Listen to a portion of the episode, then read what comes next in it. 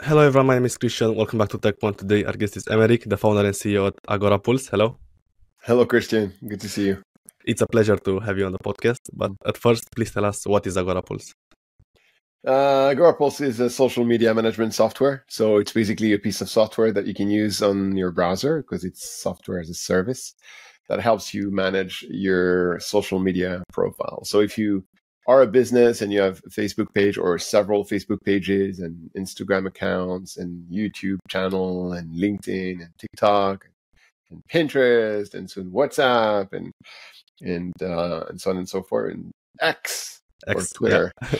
um, and you can you can post on, on on all these social profiles from one location. You can have a content calendar that's showing you when you're going to post what on what profile at what time and uh, you can anticipate uh, specific events in the month that you want to be ready for having you know the right piece of content or event for your company or event for your country or event for whatever and you can also collaborate in having people uh, propose a draft and other people approve the draft or okay. feedback on the draft or enhance the draft if you're an agency, uh, you can do that with your customer and be more, much more collaborative. But that's all. And there's plenty of features on that. I'm not going to get into the weed of that because it's uh, uh, quite comprehensive.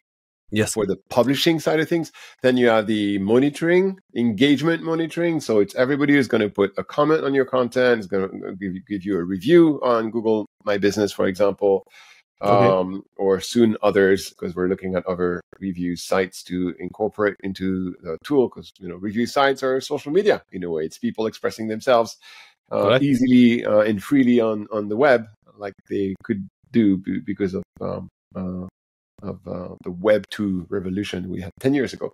And um, um, private message on Twitter, private message on TikTok, private, me- no, on, on Instagram, private message on Facebook, private message on LinkedIn now because you have private message on LinkedIn nice. as well. So it's all the interactions and communication that, that are happening between you and your audience around your social profiles themselves and the content you post there.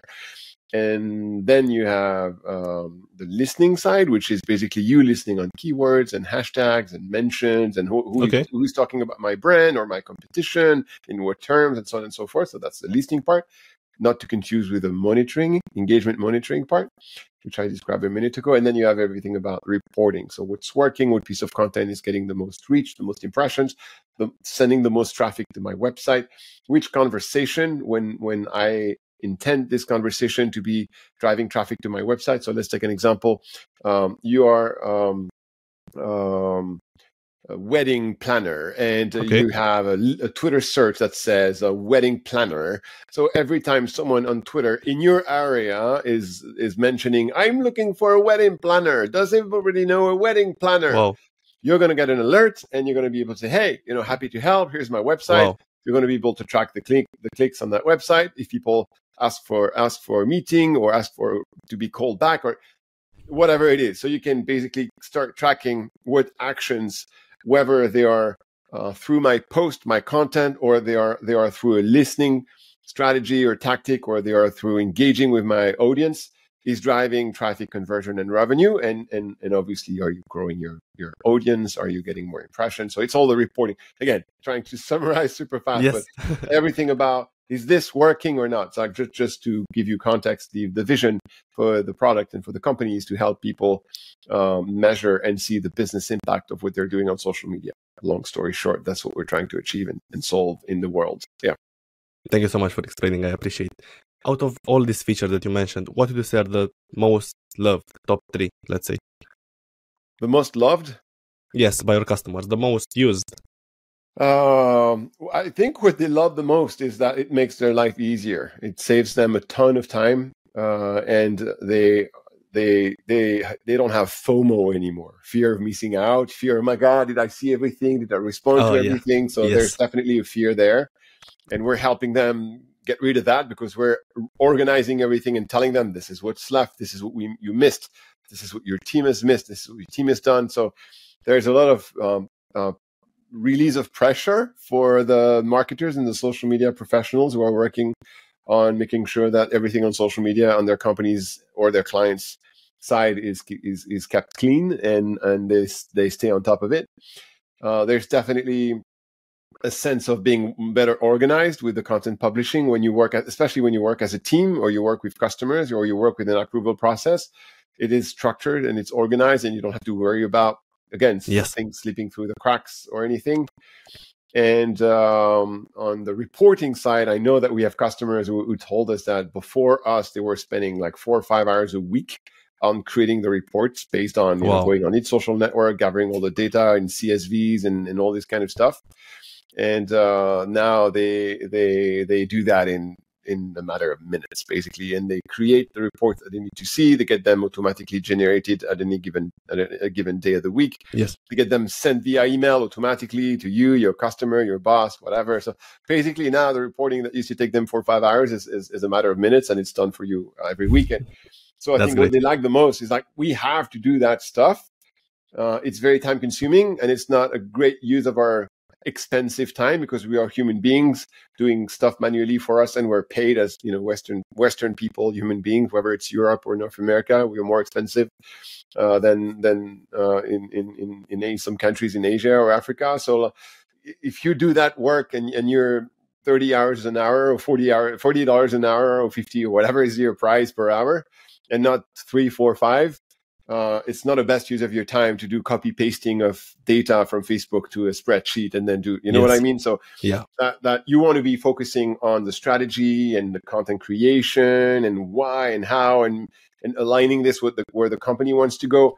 And so we're we're basically trying removing all that stuff which is low end value that that a piece of software should be doing basically and allowing them to go their value up in the in the in the scale of um, um the, the the to-do list that they have and just be able to focus more time on the stuff where they bring the most value and focus less time and save time on the stuff where they they don't bring the most value That's amazing. I love it. Uh, how about the customers? Usually, who is your uh, client? Let's say mostly agencies. Yeah, agencies are thirty percent of our customer base, so it's a pretty it's a pretty large uh, ideal customer profile (ICP) as you call Yes. them, as we call them. And um, uh, for the rest, we have it's a large variety. But if I had to identify the mo- the best customer for us, it's usually um, companies that have uh, uh, an offline presence with multiple locations. So that's going to be retail or hotels or campgrounds or that that kind of business because they usually have one social profile per location on each network on, on Facebook, on Instagram, whatever else network they have, and um, uh, Google My Business for reviews, that kind of stuff. So that means that they have a lot of volume, they have a lot of presence, which which is a headache to manage, and, and a piece of software in that in that sense is really solving a big problem for you. It's solving a much bigger problem than, than if you have one Facebook, one Instagram, one LinkedIn Right. which is a, a, a smaller it's small a smaller problem for you to solve so that's also ideal we have a bunch of governments uh, and and public institution Wow. um, yeah it's it's quite a it's quite a big um, it's quite a big segment for us which is interesting um, i think governments in general have a duty to their um, to their people uh, to the Yeah. people that they are administering and they are expected to respond to their questions and they are expected to provide them with the information that they need. So i think there's like it's it's as a private business i don't have to let the world know about what i'm doing. Uh, and if i don't respond to you you're going to say you know f you i'm going to buy from someone else but Right. as a government there's no someone else you can buy from right? You're not going to fire your prime minister because it, you're just going to hit them and not vote for them. So i think there's there's a lot of there's a lot more demand on the, the need of communication from public entities. So that's probably why.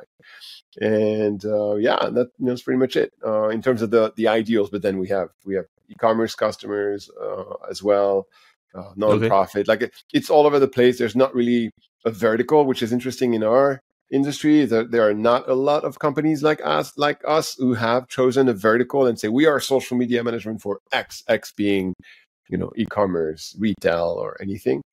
Um, there is one company that that's specifically focusing on b2b that's an interesting one but it's only one out of dozens and dozens.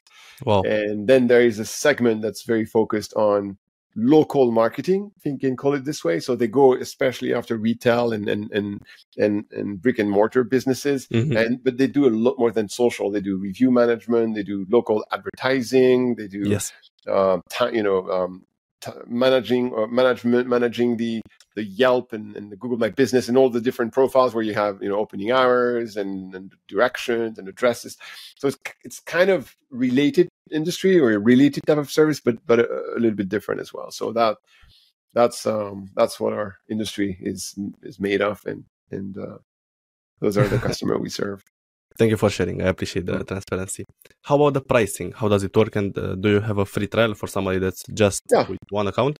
We have a work? free trial for you can you can try for two weeks and then you can renew for two weeks. So overall, you can try for uh, a month, and okay. um, which I think is a better option because if you start a free trial and then oh shit something happens, you don't have time, but you, you're not stuck within the next thirty days, and then you can't try anymore. You can you have a second chance. I would say this way.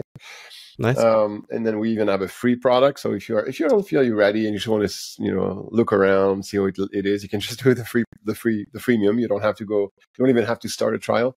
And then the, the, the entry level price, if you subscribe for on an annual basis, forty nine a month for for one user, uh, up to I forgot the number of social profiles, if it's five or ten, you know, whatever it is. Um, and then it is um, 79 and then it's 119 per user. And at the 119 per user per on an annual basis it's going to be 149 if you pay on a monthly basis.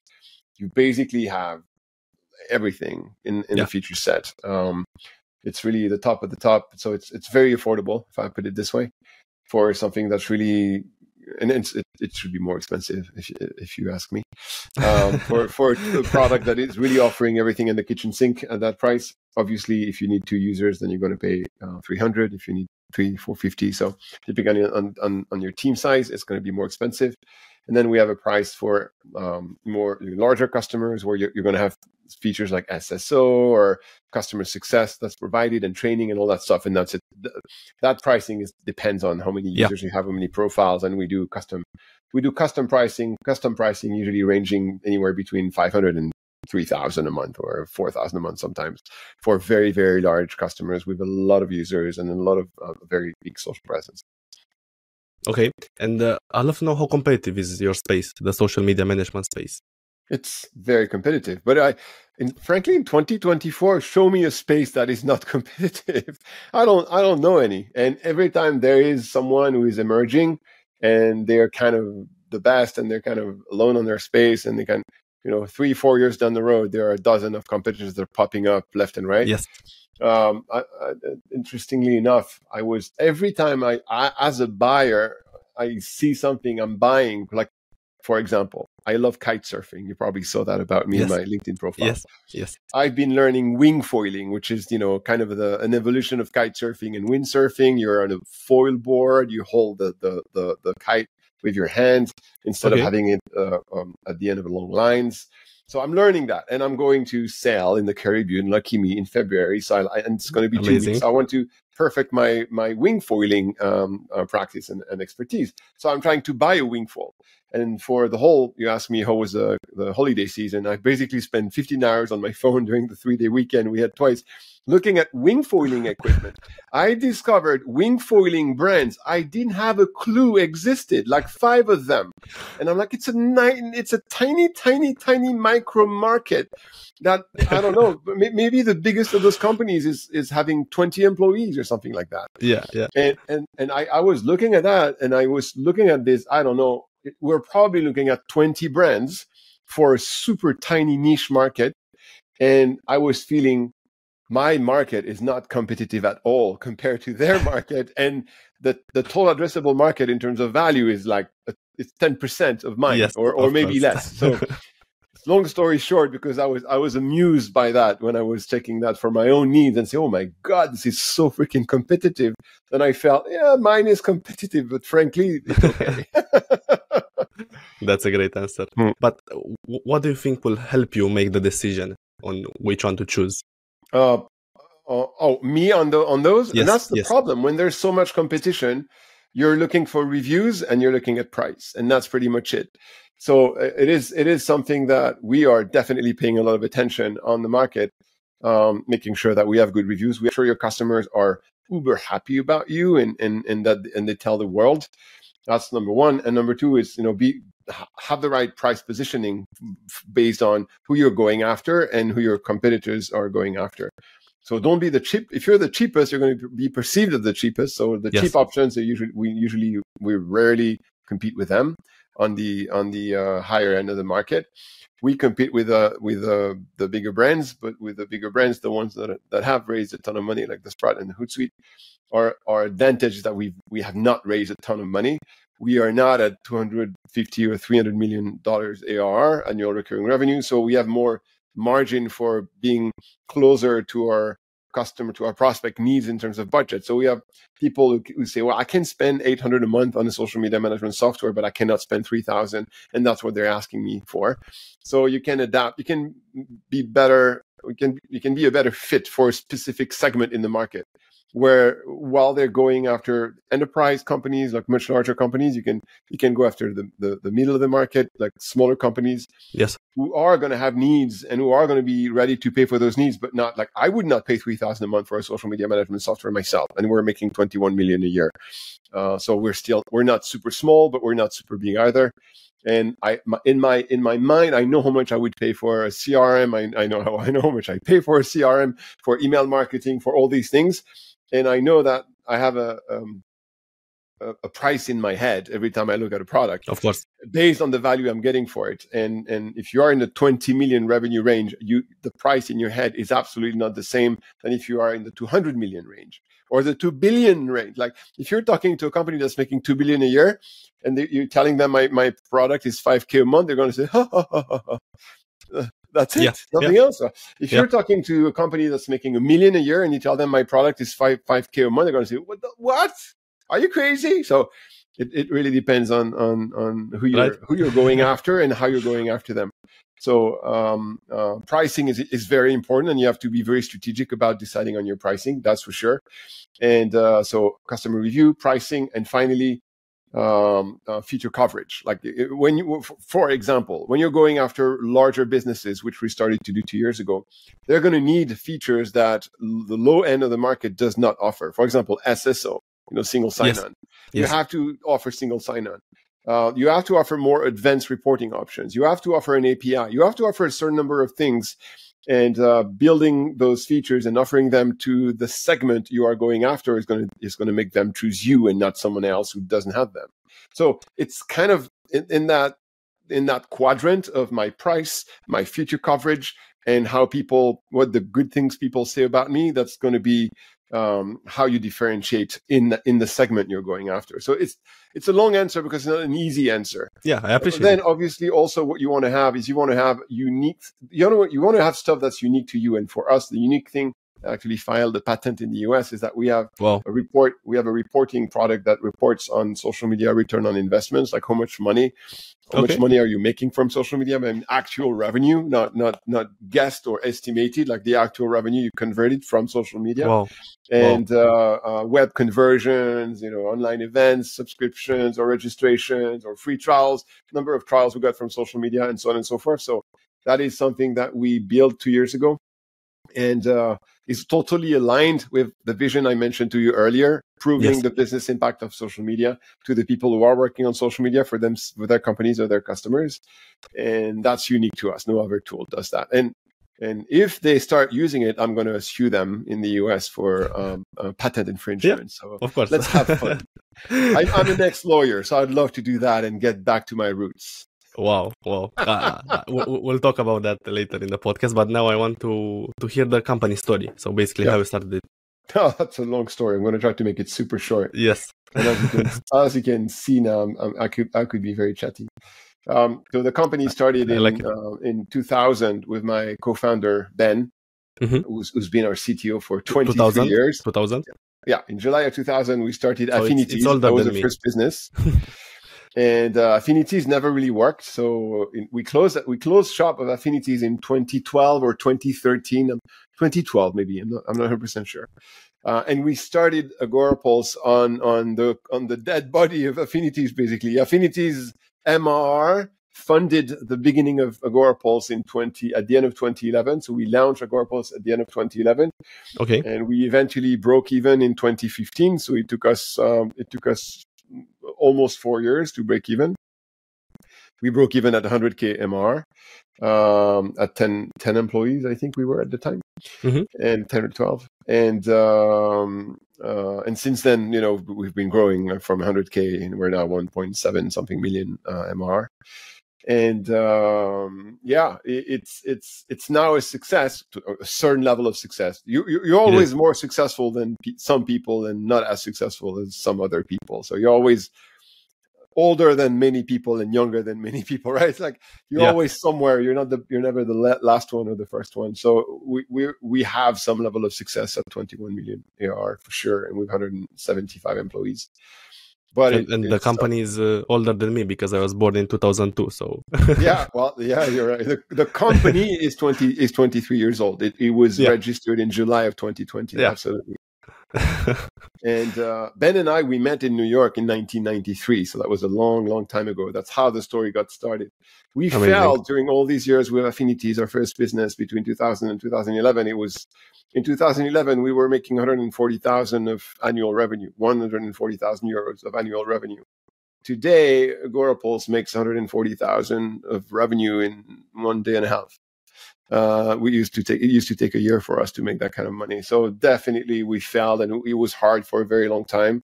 It was a struggle for a very long time. Ben and I, we paid ourselves minimum wage for like a decade almost. Uh, we had to do other side gigs and other jobs and Yeah. freelance job to like, be able to live and and and, and keep uh, a, roof on our heads.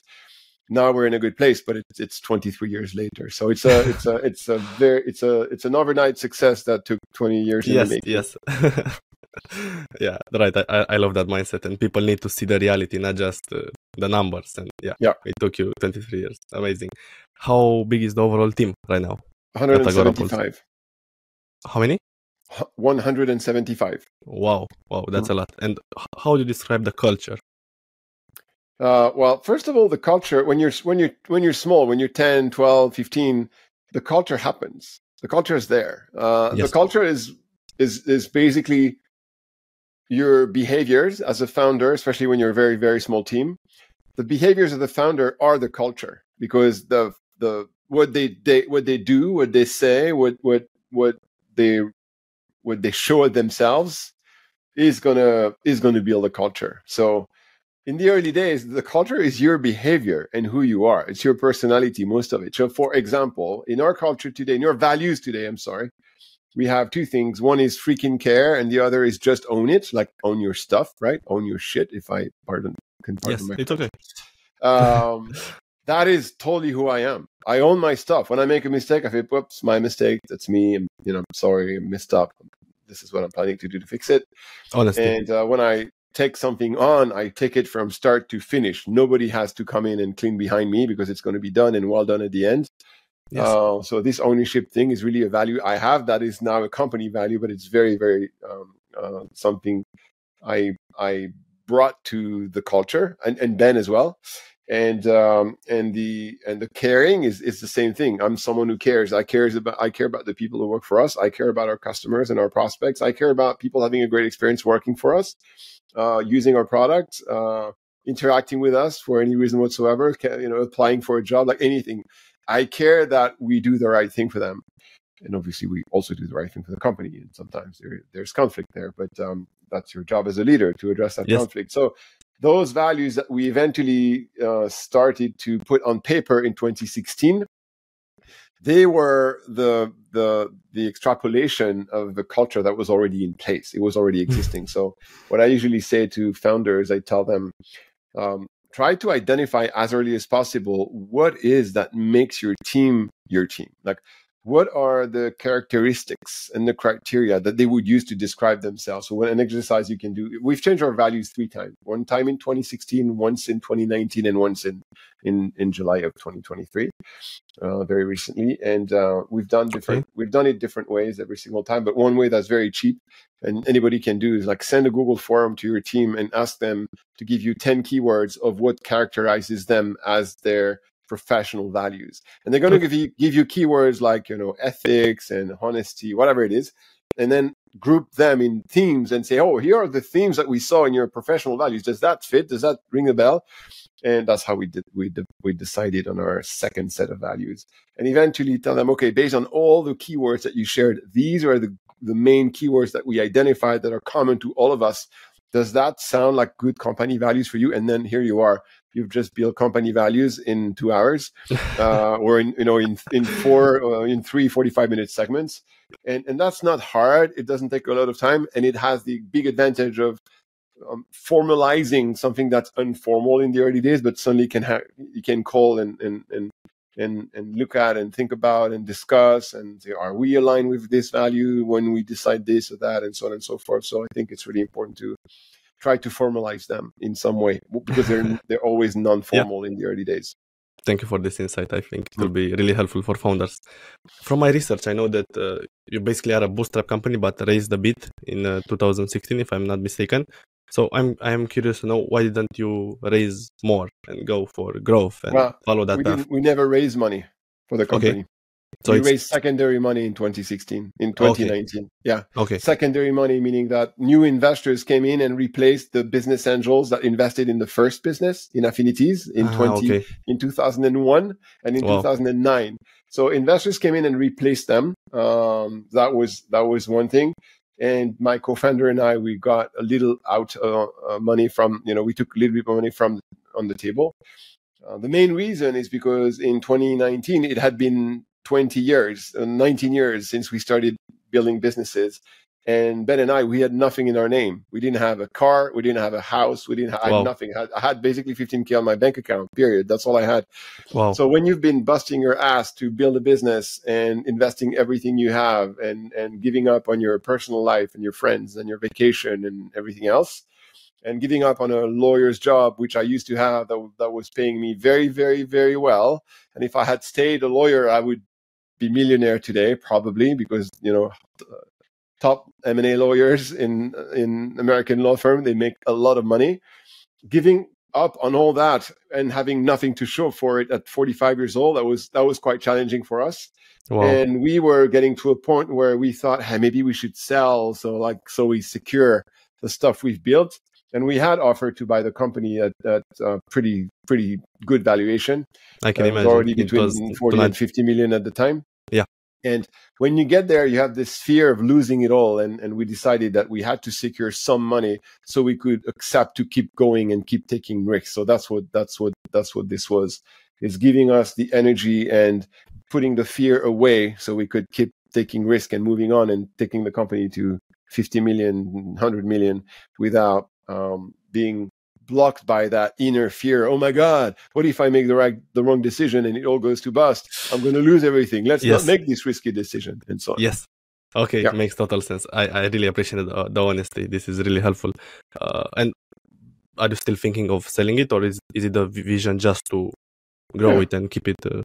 The business always ends up being sold, whether to the market through an IPO, whether through a, an acquirer, or whether through your employees, you do an MBO, or I mean, in 2024 there are very very few businesses that you build to give it to your kids right? Like it's it's those exist. I'm not saying they they don't exist but they're rare. And i think in tech it's kind of silly to build a tech business say this is for my kids your kids i mean the tech your kids are going to live with does not even exist yet. How can you do that? well, of course, if you're if you have an agricultural uh, empire, exactly, or a, a, you know even a closing a fashion empire, maybe a fashion empire or luxury empire like uh, yes. Louis Vuitton. Maybe that you can build and give to your kids because there is a certain amount of sustainability behind that. That business not going to go away overnight. But in yeah. tech, please, I mean, tech businesses today, they if they keep doing what they do in 50 years, they're all dead, right? They're all they're, they're, so so it makes right. little sense. So they, this business will probably, if it sticks around, it, it, will probably be doing something completely different in 20 years, like it is doing today, something completely different than 10 years ago. And uh, because of that, I think you know you always have to be open to whatever is the best for transforming that business to what it should become um, uh, to go to the next step, especially in tech. You're amazing. This is amazing. I love it. I love it. Uh, can you please tell us how you started your career? Basically, you mentioned that you're a lawyer, but uh, please tell us how you started after yeah. college, let's say, or high school. Yeah, very similar. I, was in a boarding school uh, in France. It's the same boarding school our president went to. Macron went to that boarding school a couple of years after me because he's younger than me. Uh, and uh, then I studied after I, I, went up to the end of high school. And at the end of high school, I had no clue whatsoever what to do with my life. Um, I went to do to see a, psycho, a psychologist, and she give she I had a, I passed it. I had a test and um, and uh, the test it was an IQ test or something like that, and apparently okay. I had a good IQ. I'm not going to brag about the number. I forgot what it was, but it was good. Oh, and she said, "Oh, you're very smart. You should do this and that school because you know super high end school. Like it was called Sciences Po in French." Mm-hmm. And um, I said, "Well, fine. You know, I heard about it. It sounds cool. I, I look looks cool."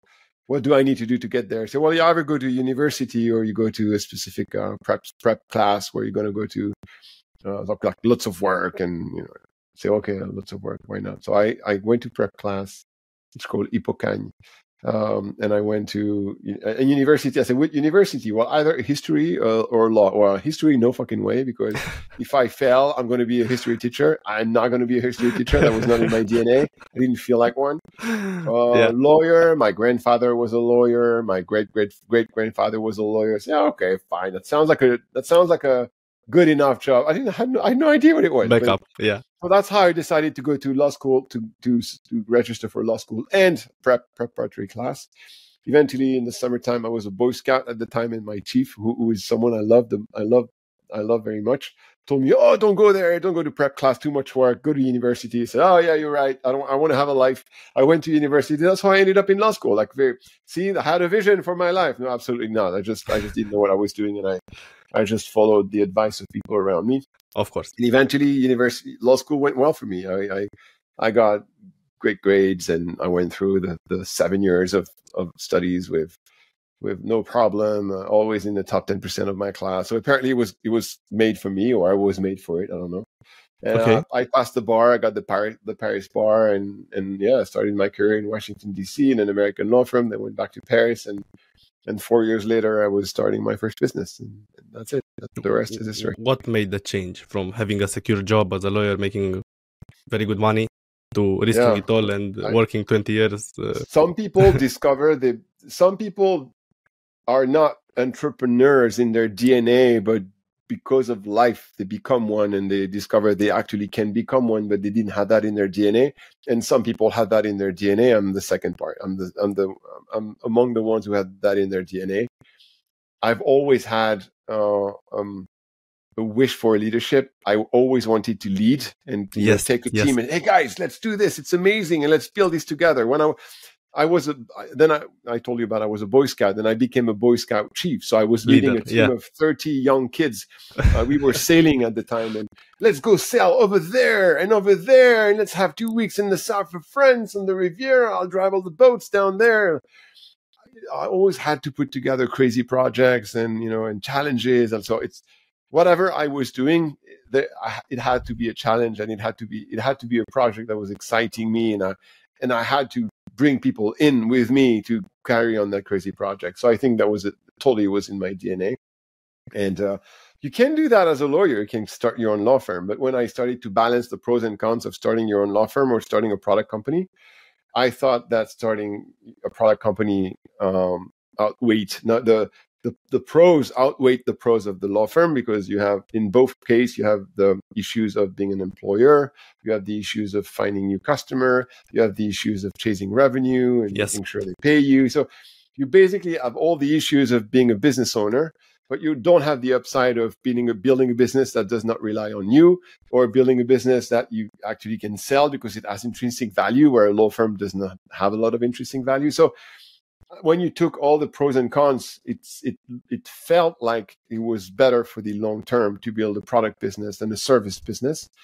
Uh, what I didn't realize is like building a service business can work pretty fast, and the product business can take a decade to work. And that that one I didn't know when I started. So, but it's more scalable. I, yeah, if you had told me day one it's going to take you ten years, I wouldn't have done it. I would have thought, oh my god, no, no, I'm not. I'm not putting. I'm not investing ten years of my life with no result. Um, that feels too hard. I'm gonna I'm gonna stay a lawyer. Uh, that's what I would have said. So thankfully, I didn't know.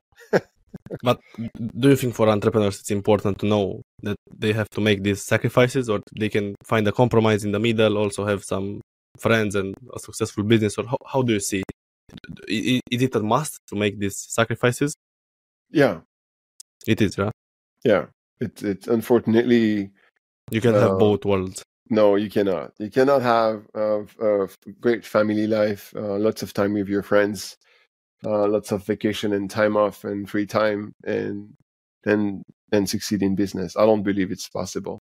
You may bump into someone who tells you that it worked for them, but they just were lucky. Uh, most of the people I know, they they did a lot of sacrifices, at yeah. least for a while. So for me, that was too long. Uh, the the sacrifice time's been too long. I mean, the sacrifice without the success was too long for me.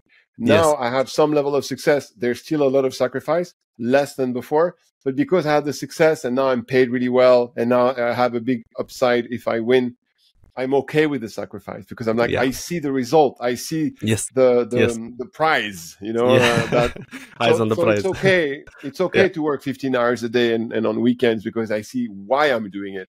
But when you do it for 10 years and there's nothing coming back at you, which is the majority of entrepreneurs. Let's face it, the majority of entrepreneurs are super hardworking and they don't they don't see a lot of success. That's the majority. And that means that you have to be ready for that. And see, that's okay. And and you have to be happy with what you're going to learn doing this, with that being the only expectation, not the money, not the financial success, not the fame, not anything else. Because if that is what you're going after and it's taking you 10 years, you're gonna you're gonna kill yourself of being depressed very quickly. Yes. Yeah, that's super valuable. I have one last question for you. Uh, yep. What's your favorite SaaS product you use, but apart from Agorapulse? What my favorite SaaS products? I have yes. obviously a ton of SaaS products. Um, let's say I like. top three or the most yeah, favorite. let's let's go top three. So I like Loom very much. I use a lot of Looms recording videos. I hate mm-hmm. their pricing. I think their pricing sucks. uh, having a pricing that's per user and we, without any kind of discount, whether you have 10 users or 170 users, makes it completely stupid because we started to use it and then all the people in my team started in my company started to use it as well. And then one day I saw the, the, the invoice. I said, what the fuck? It's way too much money.